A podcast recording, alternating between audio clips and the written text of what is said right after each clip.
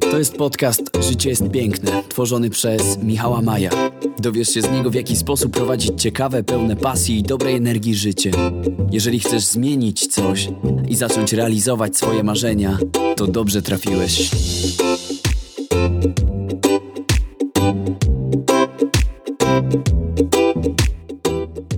Cześć, witam Was bardzo serdecznie. Z tej strony Michał Maj, autor bloga Życie jest piękne U. Jak słyszycie, dzisiaj w dość nietypowej formie, ponieważ zamiast klasycznego wpisu przygotowałem coś nowego. Postanowiłem zrobić mały eksperyment i pobawić się z podcastami. Podcasty to takie audycje radiowe, ale nie do końca radiowe, bo dziejące się w internecie. Powiem szczerze, że mam trochę obawy, ponieważ nie mam jakiegoś dużego doświadczenia, jeżeli chodzi o pracę z mikrofonem, ale stwierdziłem, że chcę się tego nauczyć, chcę się do tego przełamać, a najlepiej to robić w praktyce. I wymyśliłem sobie taki program przygodowo-podróżniczy, do którego będę zapraszał różnych ciekawych gości, którzy będą opowiadać o swojej pasji, o ciekawych przygodach, o tym, co robią w życiu. I dzisiaj mamy wyjątkowego gościa. Kilka lat temu wybrałem się w podróż pociągiem do Chin. Wsiadłem w pociąg w Warszawie i pojechałem do Chin i wydawało mi się, że to jest coś wyjątkowego, że zrobiłem coś naprawdę dużego. Dzisiaj w studiu jest ze mną człowiek, który pokonał tą samą trasę, ale autostopem. Y, Jest ze mną Kuba Rytkodym z bloga Plecak Wspomnienie U. Cześć Kuba. Cześć, cześć. Słuchaj, to na pewno nie była łatwa decyzja, żeby wybrać się w taką podróż. To jest coś dużego, coś szalonego. Powiedz mi, jak podejmuje się takie decyzje?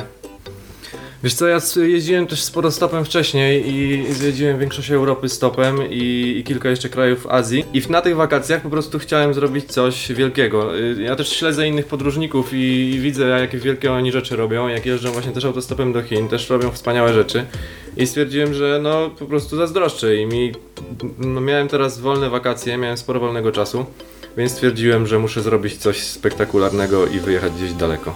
Pamiętasz moment, jakiś taki wieczór, w którym to przyszło, nagle stryknąłeś palcem tak, robię to, jadę do Chin, czy raczej to się w trakcie... Nie, to raczej e- ewoluowało. Wiesz co, już teraz tak nie pamiętam, ja ro- rozważałem różne kierunki po prostu, ale był takie, było takie założenie moje, że chcę pojechać gdzieś prosto z domu, że nie lecieć gdzieś i tam dopiero podróżować, tylko po prostu wyjść z domu i wyjechać gdzieś daleko. No i popatrzyłem na mapę świata i taką najdłuższą prostą, którą można wyznaczyć z Polski, no to jest właśnie wschód.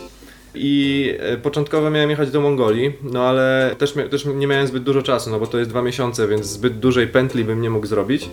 Więc stwierdziłem, że wrócę samolotem. Pojadę gdzieś daleko, a wrócę samolotem. Sprawdzałem loty z Mongolii, ale wyszły tak drogie, zresztą sam o tym wiesz, że loty z Mongolii są dość drogie, że y, zacząłem szukać jakiegoś miasta w pobliżu Mongolii, tam plus minus 2000 km, to nie jest duża odległość. Plus minus 2000 km. Co to jest 2000 km autostopem? No i znalazłem Pekin i z Pekinu było tak tanio do Europy, że opłacało się nawet kupić chińską wizę, żeby pojechać do Pekinu i, i, i, i, kup- i że stamtąd było znacznie taniej wrócić do Europy niż z Mongolii, dlatego ta, tak, tak jakoś się wyklarował ten plan y, dojechania do Pekinu autostopem. No ale faktycznie jest coś na rzeczy, że fajnie się wychodzi z domu z plecakiem, bo po prostu rusza się w podróż. Ja też bardzo lubię to uczucie, gdy zamykam drzwi i wiem, że zaczyna się przygoda. Co do tej wizy do Chin, to miałem dokładnie tą samą sytuację, że miałem jechać do Mongolii i wracać z Mongolii, ale zobaczyłem, że bilety lotnicze z Pekinu są dużo tańsze i bardziej się opłaca wracać z Chin. E, powiedz mi, jakie miałeś obawy? Jeszcze czekaj, jeszcze, jeszcze ci tylko przerwa mi przyszła do głowy właśnie o tym, co mówisz, że to, to, to wyjście z domu i właśnie jechanie gdzieś bez tego, bez lotu, tylko po prostu, żeby gdzieś daleko pojechać, to super jest, y, super są reakcje ludzi, które jakby jak łapie stopa, te pierwsze stopy jeszcze w Polsce i oni się pytają, no gdzie, gdzie jedziesz? Ja mówię, no właściwie to do Pekinu. No i oni tak właśnie nie, nie, tak zawsze z niedowierzaniem, nie, że tam, a dobra, jedziesz na lotnisko, tak? I lecisz do Pekinu. Mówię, nie, jadę stopem do Pekinu. No i po prostu reakcje tych ludzi są tak, tak fantastyczne. No ja sobie potrafię to wyobrazić. Ja miałem podobną też sytuację, jak jechałem do Maroka. Stałem z karteczką Afryka i też ludzie nie mogli, nie mogli uwierzyć. Jakie miałeś obawy, jak ruszałeś? Czy raczej jechałeś na pewniaka? Nie, największą moją obawą to była Rosja, bo wiadomo, y, sytuacja rosyjska obecnie nie jest, nie, jest, nie, nie jest najlepsza. No i bardzo dużo ludzi też mi odradzało w ogóle je- po, pojechanie do Rosji, że właśnie, że zamkną granice, że wojna, że coś tam. No i, i faktycznie się tego obawiałem trochę. Śledziłem z, z, z, dużą, z dużym takim niepokojem sytuację w Rosji. Co chwilę gdzieś właśnie jakieś, jakieś informacje niezbyt dobre przychodziły. I y, no, takim kulminacyjnym punktem to były dwa dni przed moim wyjazdem spadł ten samolot, y, zestrzelono samolot maldyjskich linii y, lotniczych na Ukrainie. No i wtedy się naprawdę zacząłem już stresować, że, że jadę właśnie, no, że teraz, taka sytuacja, jadę do Rosji. No i to był największy stres. Na szczęście nic się, nic się tam wielkiego nie stało. No właśnie, a, bo zobacz, z tą Rosją są faktycznie takie stereotypy. Wjeżdżasz do Rosji i jaka ta Rosja jest? Jaka była w Twojej właśnie głowie, a jaka okazała się naprawdę? No, Rosja mnie miło zaskoczyła, y, bo spodziewałem się właśnie mm, niezbyt przyjaznych ludzi, bo wiadomo, jakoś tak. Y, jest taki stereotyp, że Polacy i Rosjanie się nie lubią, nie? No ale w ogóle tego nie zauważyłem i też mówiłem y, innym Rosjanom, mówiłem Rosjanom, że jestem z Polski i że słyszałem, że się Polacy, że, że Rosjanie nie lubią Polaków i tak dalej. Wszyscy zaprzeczali, wszyscy mówili, że absolutnie nie i w ogóle nigdy nie, nie spotkałem się z jakąś nie, nie, nieprzyjemną reakcją na to, że jestem Polakiem. Y, także naprawdę Rosja, Rosjanie bardzo miło mnie zaskoczyli, że są naprawdę bardzo fajnymi, przyjaznymi ludźmi. No ja miałem dokładnie to samo odczucie.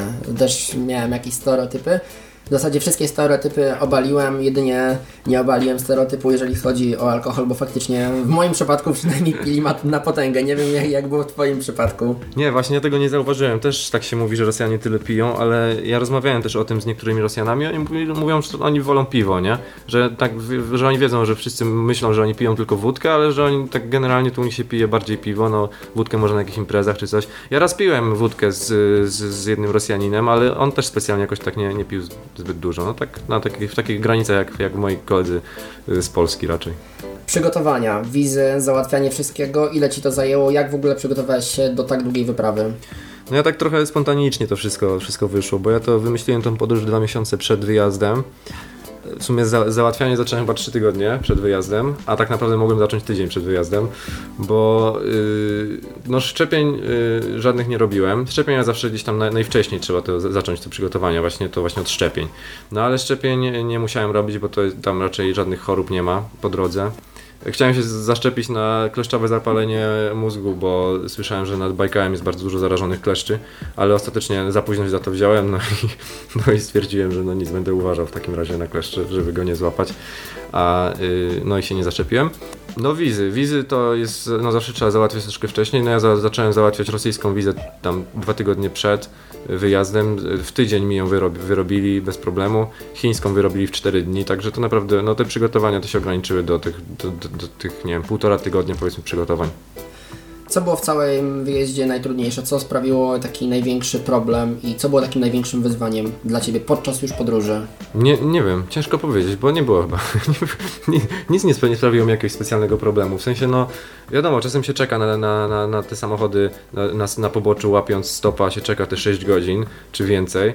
No ale no to jest wpisane już w, w autostop, no i się jakoś tym człowiek nie przejmuje za bardzo. Wydaje mi się, że nic nie było takiego, co sprawiło mi jakąś wyjątkową trudność. A samotność nie doskwierała? Nie, właśnie ja spodziewałem się, że będzie. Ja chciałem pojechać sam, ale też spodziewałem się, że jak pojadę, to będzie, będę żałował, że pojechałem sam, ale nie, nawet nie było tak źle. Jednak autostop ma to do siebie, że, że no cały czas się jest z ludźmi tak naprawdę i cały czas się z kimś jest, a przy tym się jest niezależnym, więc no mi to, mi to bardzo odpowiadało. Siedzimy sobie tutaj u mnie w mieszkaniu. Na tablicy korkowej wisi kartka pocztowa od ciebie. Może powiesz coś więcej o całej akcji pocztówkowej, skąd taki pomysł i, i jakie są rezultaty tej, tej akcji, którą przeprowadziłeś? E, no właśnie, ja prowadzę tego bloga i e, w związku z tym wiedziałem, że ta podróż będzie dość, że tak powiem, medialna i że dużo ludzi będzie ją śledziło. No i skoro już miałem takie audytorium, to stwierdziłem, że warto by je do czegoś wykorzystać dobrego. No i y, wzorem też innych blogerów, którzy prowadzą różne akcje charytatywne, stwierdziłem, że coś takiego zrobię. Wymyśliłem akcję pocztówkową, która polegała na tym, że przy, każdy, kto spłaci 20 zł na, y, na ten cel, który zbieraliśmy, zaraz powiem jaki, dostanie ode mnie pocztówkę z podróży. No i wysłałem ich w sumie 40 z, z Rosji, 85 chyba z Mongolii i 190 z Chin, także wow, trochę, trochę, trochę ich było. Yy, Szybkie dodawanie. 70, 310 chyba. No coś, coś, obok, coś, coś koło tego. Zbieraliśmy, ja współpracowałem z Fundacją Kadry ze Świata, która organizuje mm, wakacje marzeń dla, dla dzieci chorych, dla dzieci z domów dziecka i tak dalej. Yy, no i właśnie na nich zbieraliśmy, zebraliśmy w sumie 6,5 tysiąca i za to dwójka dzieci pojechała na, na, na takie właśnie wakacje marzeń. No i bardzo fajnie, bardzo, bardzo, no, bardzo się z tego cieszę. Naprawdę kupa kasy. No, fajnie, bo tak spodziewałem się, że tak, no jak będzie 3000, no to będę super zadowolony już, nie? No zebraliśmy ponad, ponad dwa razy tyle, także, także super, naprawdę. No mi się właśnie to podoba, że fajnie, że można połączyć swoją pasję, zrobić coś dobrego dla siebie, a przy tym w jakiś sposób zmienić świat, więc naprawdę gratulacje. E, Wróćmy na chwilę do tego autostopu. W którym kraju najtrudniej się stopowało, a w którym najlepiej i i jakieś takie momenty, które najlepiej wspominasz? Tutaj każdy kraj jakby miał swoją specyfikę trochę tego stopa, bo y, w Rosji łapie się tak jak w, w Europie, po prostu wszyscy wiedzą o co chodzi, więc y, no Rosja była tak raczej, ten, ten po- poziom autostopu był europejski. W Mongolii było troszeczkę trudniej, bo okazało się, że tam y, autostop jest y, dość popularny, ale płatny. Tam ludzie ko- korzystają z tego miejscowi, płacą za, tak jak za, za, taksówkę, więc tutaj trzeba było zawsze uprzedzać kierowców, że się nie ma pieniędzy i nie zapłaci. A do tego jeszcze w Mongolii jest tak specyficznie, bo tam jest bardzo mało dróg asfaltowych i przez to jest wiele wyjeżdżonych przez step dróg y, równoległych, więc właściwie z punktu A do punktu B prowadzi zazwyczaj kilka lub kilkanaście dróg. I naprawdę, a to w połączeniu z bardzo małym ruchem y, samochodowym w ogóle w całej Mongolii, to sprawia, że, na, y, że, że może po prostu nic nie przejeżdżać obok ciebie przez cały dzień, więc ten stop jest dosyć utrudniony. Powiedz mi, zatrzymuje się samochód w Mongolii, w środku siedzi Mongol i jak ty mu wytłumaczysz, jeżeli on nie mówi po angielsku, że ty nie chcesz zapłacić za ten transport? Ja miałem taką karteczkę, nawet mam takie zdjęcie z tą karteczką i tam po prostu ja poprosiłem jednego Mongoła, który mówił po angielsku, żeby mi napisał nie mam pieniędzy po, po mongolsku. No i on mi to napisał i ja to po prostu, kto się zatrzymywał, to pokazywałem. Zazwyczaj, yy, zazwyczaj się zaczął, zaczynał taki kierowca śmiać, no i albo, albo mówił, że okej, chodź, albo kiwał głową, to też mi się wiele razy zdarzało, że po prostu kiwał głową, że nie i odjeżdżał, nie? A stop w Chinach? Stop w Chinach też jest specyficzny, bo tam totalnie nikt nie ma pojęcia o co chodzi. Ale z kolei w Chinach, szczególnie w tych rejonach, gdzie ja byłem, takich mało turystycznych, e, poza Pekinem, to Chińczycy, ja- jakby ja byłem bardzo egzotycznym widokiem dla Chińczyków, y, bo raz, że jestem blondynem, jestem wysoki, miałem wielki plecak ze sobą, miałem jeszcze brodę, bo się nie goliłem. E, No i po prostu byłem no, mega e- egzotycznym widokiem dla nich i oni bardzo jakby chcieli, chcieli mnie poznać, chcieli mnie zobaczyć, co, co, o, co, o co chodzi. Więc jak ja już stałem na tym poboczu, i łapałem stopa, to oni nie, wiedzie, oni nie znają autostopu, ale tak naprawdę dużo e, kierowców się, no kierowcy się od razu zatrzymywali, żeby zobaczyć co się dzieje, w ogóle kto to jest i co on chce. I wtedy ja miałem taką karteczkę, też jednego Chińczyka znalazłem w internecie, który mówi po angielsku i poprosiłem go, żeby mi przetłumaczył takie zdanie, że jestem studentem i podróżuję w ten sposób i czy możesz mnie podwieźć za darmo. I pokazywałem taką karteczkę po chińsku po Chińczykowi, on tam czytał sobie, no i raz tylko mi się zdarzyło, że mi odmówił i, i pojechał sobie, a tak to zawsze mnie zapraszali do środka. Czyli nie trzeba się uczyć języków obcych, człowiek sobie zawsze jakoś poradzi i, i, i dotrze na miejsce. No dokładnie. Przy czym ten autostop tak naprawdę w Mongolii w Chinach nie był taki fajny jak, y, jak w Europie na przykład, bo wiadomo, to jest super przygoda jeździć na stopa w Mongolii czy w Chinach, ale to wyglądało w ten sposób, że ja siadałem do tego samochodu i, na, i właściwie nie miałem o czym, nie miałem jak z nimi się dogadać, więc siadałem, no i jechaliśmy w milczeniu, czy tam słuchając radia przez całą drogę. No a jednak w autostopie ja, ja kocham to, że, że, że poznaje się ludzi, że się z nimi rozmawia, z tymi miejscowymi się jakoś, y, no oni zawsze czegoś mogą nauczyć, zawsze jakoś no, spotyka się takich nie, nie, niezwykłych ludzi i te rozmowy są takie bardzo ubogacające. A jednak w tej Mongolii, w Chinach, gdzie nie miałem jak się z nimi dogadać, no to ten autostop nie był taki pełny, nie, nie, nie był tak fajny jak, jak na przykład w Europie, gdzie można się dogadać po angielsku prawie z każdym.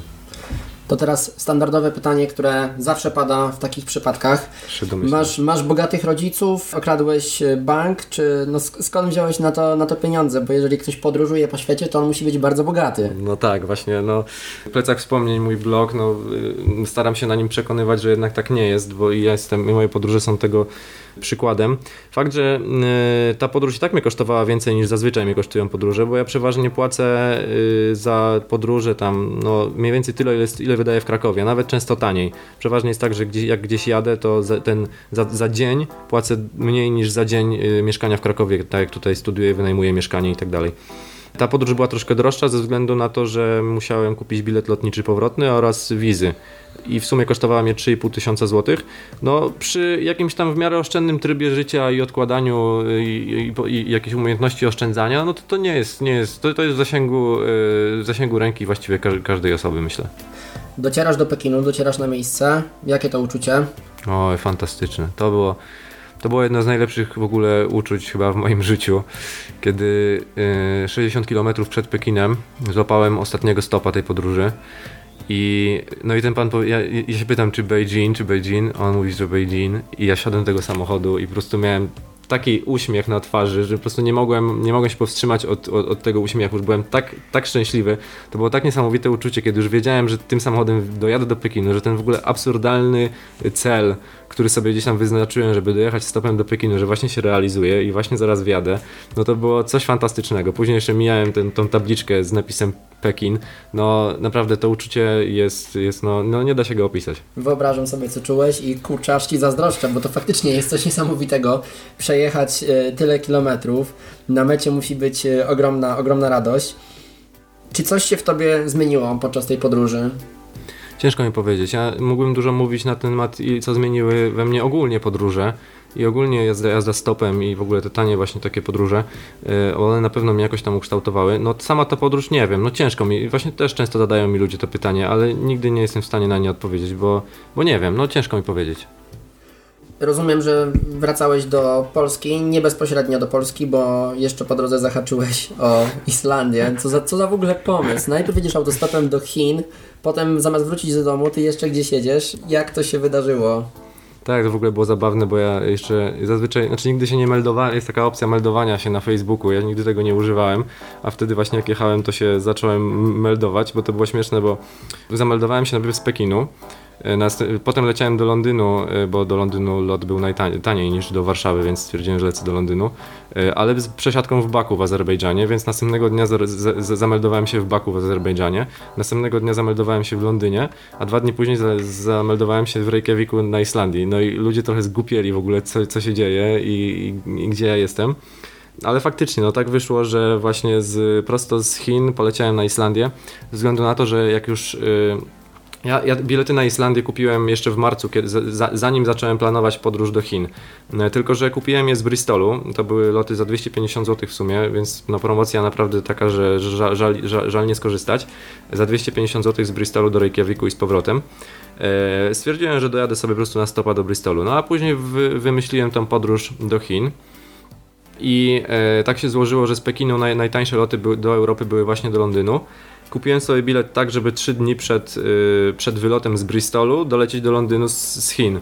No i, yy, no i tak było, że poleciałem właśnie z Pekinu do Londynu.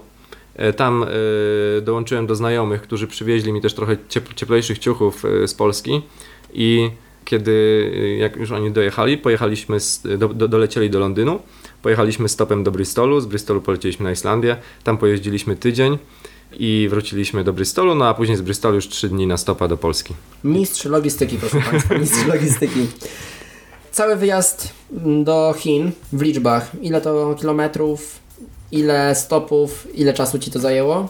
No to teraz już powiem o samym wyjeździe do Chin, no bo też tak rozdzielam te dwie podróże. Ta Islandia to jakby już, już liczę, że to jest oddzielna podróż, więc sama ta podróż do Chin, no to było dwa miesiące, no właściwie y, miesiąc i trzy tygodnie samej podróży do Pekinu. 12 tysięcy kilometrów przejechanych, 3,5 tysiąca złotych wydanych, 100, 122 kierowców i nie wiem, dziesiątki godzin stania na poboczu. 120 kierowców, spisywałeś ich sobie, czy na sam koniec przeliczyłeś i o każdym pamiętałeś? Nie, nie, nie, aż tak to, aż tak dobrej pamięci nie mam spisywałem. Prowadziłem sobie taki dziennik, no i tam yy, nie, nie, jakoś, nie jakoś bardzo, bardzo dużo rzeczy nie spisywałem, tylko po prostu w punktach y, kierowców jakieś tam najważniejsze cechy ich zapisywałem sobie numery telefonów różne, tam jak ktoś był ciekawszy, czy jakieś maile, czy, czy coś takiego. To gdzie teraz? Oj teraz to na, na uczelnię i ten, i yy, piszę pracę magisterską, wiesz, teraz podróże raczej zeszły troszeczkę na, na, dalszy plan. Znaczy planuję coś na wakacjach, ale też chciałbym to połączyć z, ze studiami i zająć się jakoś też swoją karierą yy, no i staram się pisać pracę magisterską, a później może no, staram się wyjechać na praktyki zagraniczne, y, tak żeby połączyć właśnie podróże z tym już łapaniem jakiegoś doświadczenia w branży budowlanej, no bo właśnie studiuję budownictwo. Czyli jednak jesteś też normalnym człowiekiem, studiujesz, zajmujesz się innymi rzeczami i mimo wszystko te wszystkie podróże, wyjazdy da się, da się pogodzić. Tak, i to właśnie zawsze ja rozczarowuję tym ludzi, bo jak właśnie ktoś mnie zna tylko z bloga, to często ludziom wydaje się, że ja jestem jakimś takim w ogóle niebieskim ptakiem, który tylko czeka, żeby gdzieś wyjechać, który cały czas podróżuje, który w ogóle nie jakoś te te, te, to, to miasto go musi strasznie męczyć, tylko wiesz, tylko patrz, patrz, żeby gdzieś wyjechać, tylko w podróży po prostu czuje się spełniony. No a to absolutnie tak nie jest. Ja, dla mnie podróże to, jest, to jest hobby i jakiś taki dodatek do takiego normalnego, szarego życia, bo uwielbiam być w podróży, ale też uwielbiam takie normalne życie, gdzie po prostu mam zaplanowany cały dzień i, i, i mam tą listę zadań i wstaję y, i wiem, gdzie będę, gdzie będę spał, wiem, co będę robił przez cały dzień i te, to takie normalne, szare życie też uwielbiam y, i faktycznie podróże są jakąś odskocznią od tego, ale nigdy jakoś nie planowałem swojego życia jako wielkiego podróżnika, który tylko jest w podróży, ale raczej jako takiego szarego człowieka.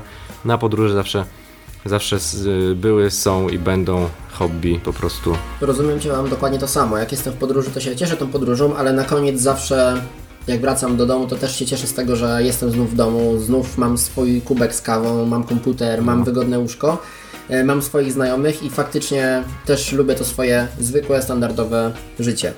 Słuchaj, na pewno nas słuchają jakieś osoby, które jeszcze stopem nie jeżdżą, chciałyby zacząć jeździć stopem, więc tak na sam koniec 5 rad dla chcących jeździć autostopem. Co możesz doradzić? E, w ogóle zapraszam na bloga, tam jest poradnik autostopowy, to tam jest wszystko, w, ja się już zareklamuję, nie? No, zapraszamy na bloga plecakwspomnij.eu Tak, tam jest poradnik autostopowy, ale tak na szybko, co mógłbym powiedzieć? No to przede wszystkim to, jest, to trzeba być cierpliwym, to, to, jest, to jest w stopie super ważne, szczególnie na początku, kiedy jeszcze może się tego, tej, tej, tego piękna autostopu tak nie, nie dostrzega na samym początku, e, to trzeba mieć cierpliwość. Trzeba być optymistą, no. Trzeba po prostu umieć, bo ja też zawsze powtarzam, że w stopie, stopa, jeżeli, znaczy, żeby pokochać jazdy stopem, to trzeba pokochać stanie na poboczu, nie tylko to, bo wiadomo, super jest jeździć z jakimiś fajnymi kierowcami, spotyka się niesamowitych ludzi na, y, jeżdżąc autostopem, niesamowitych kierowców, niesamowite jakieś y, historie się słucha, y, no to jest super, ale jeżeli się nie polubi tego stania na poboczu i tego czekania, no to wtedy autostop będzie udręką. Dlatego cierpliwość yy, i optymizm właśnie podczas tego stania na poboczu się przydają i jest to według mnie bardzo ważne. Nie wiem, co mógł sobie poprawić. To są, to są najważniejsze zasady. No, optymizm to jest, to jest, to, no, to jest, to jest, no sam wiesz, nie? To jest najważniejsze. No właśnie autostopu czy takiego spokoju i i czasem trzeba zaakceptować to, że na pewne rzeczy nie ma się wpływu i trzeba, trzeba po prostu czekać. Tak. I przy, przyjmowania tego, co po prostu się wydarzy i, i nie, nie, nie, nie spinania się. Dlatego też właśnie nie polecam autostopu, jeżeli ktoś się gdzieś spieszy, nie? Bo wtedy, wtedy za bardzo, nie, nie możemy za bardzo chcieć wsiąść do jakiegoś samochodu. Tak samo nie polecam stopa w zimie, czy nie wiem, w deszczu, bo wtedy za bardzo nam zależy, żeby wsiąść Taka do auta. Jest. Tak, i wtedy się człowiek denerwuje na tych kierowców, którzy się nie zatrzymują. A kiedy się nigdzie nie spieszymy, właściwie możemy stać na tym poboczu nawet cały dzień, no to mamy mm, zupełnie... Yy, Kurde, wyjebane chciałem powiedzieć, ale no nie, dobrze, nie, nie, nie będę przez... Dobra, utniemy jakoś. Mama później będzie słuchać, nie? Czekaj, jak to, co tam mówiłem, że... No dobra, no ja możemy to puścić. Zgubiłem wątek. Ale wiesz co, dokładnie do takiego samego wniosku doszedłem, jak kiedyś jechałem do Holandii. Musiałem się dostać i być tam na konkretną godzinę. No i na początku miałem jechać autostopem, planowałem jechać autostopem. No ale stwierdziłem, że to jest zbyt duże ryzyko i wtedy ten stop nie będzie sprawiał mi przyjemności. Dlatego teraz jak jadę autostopem, to sobie to tak planuję, żeby mieć troszeczkę więcej czasu, żeby się nie stresować i wtedy stanie na poboczu nawet jest przyjemnością, gdzie sobie mogę posłuchać jakiejś muzyczki albo potańczyć, porobić coś głupiego, przemyśleć i faktycznie wtedy ten autostop ma, ma swój urok. No, dokładnie. Słuchaj, dzięki za to, że wpadłeś.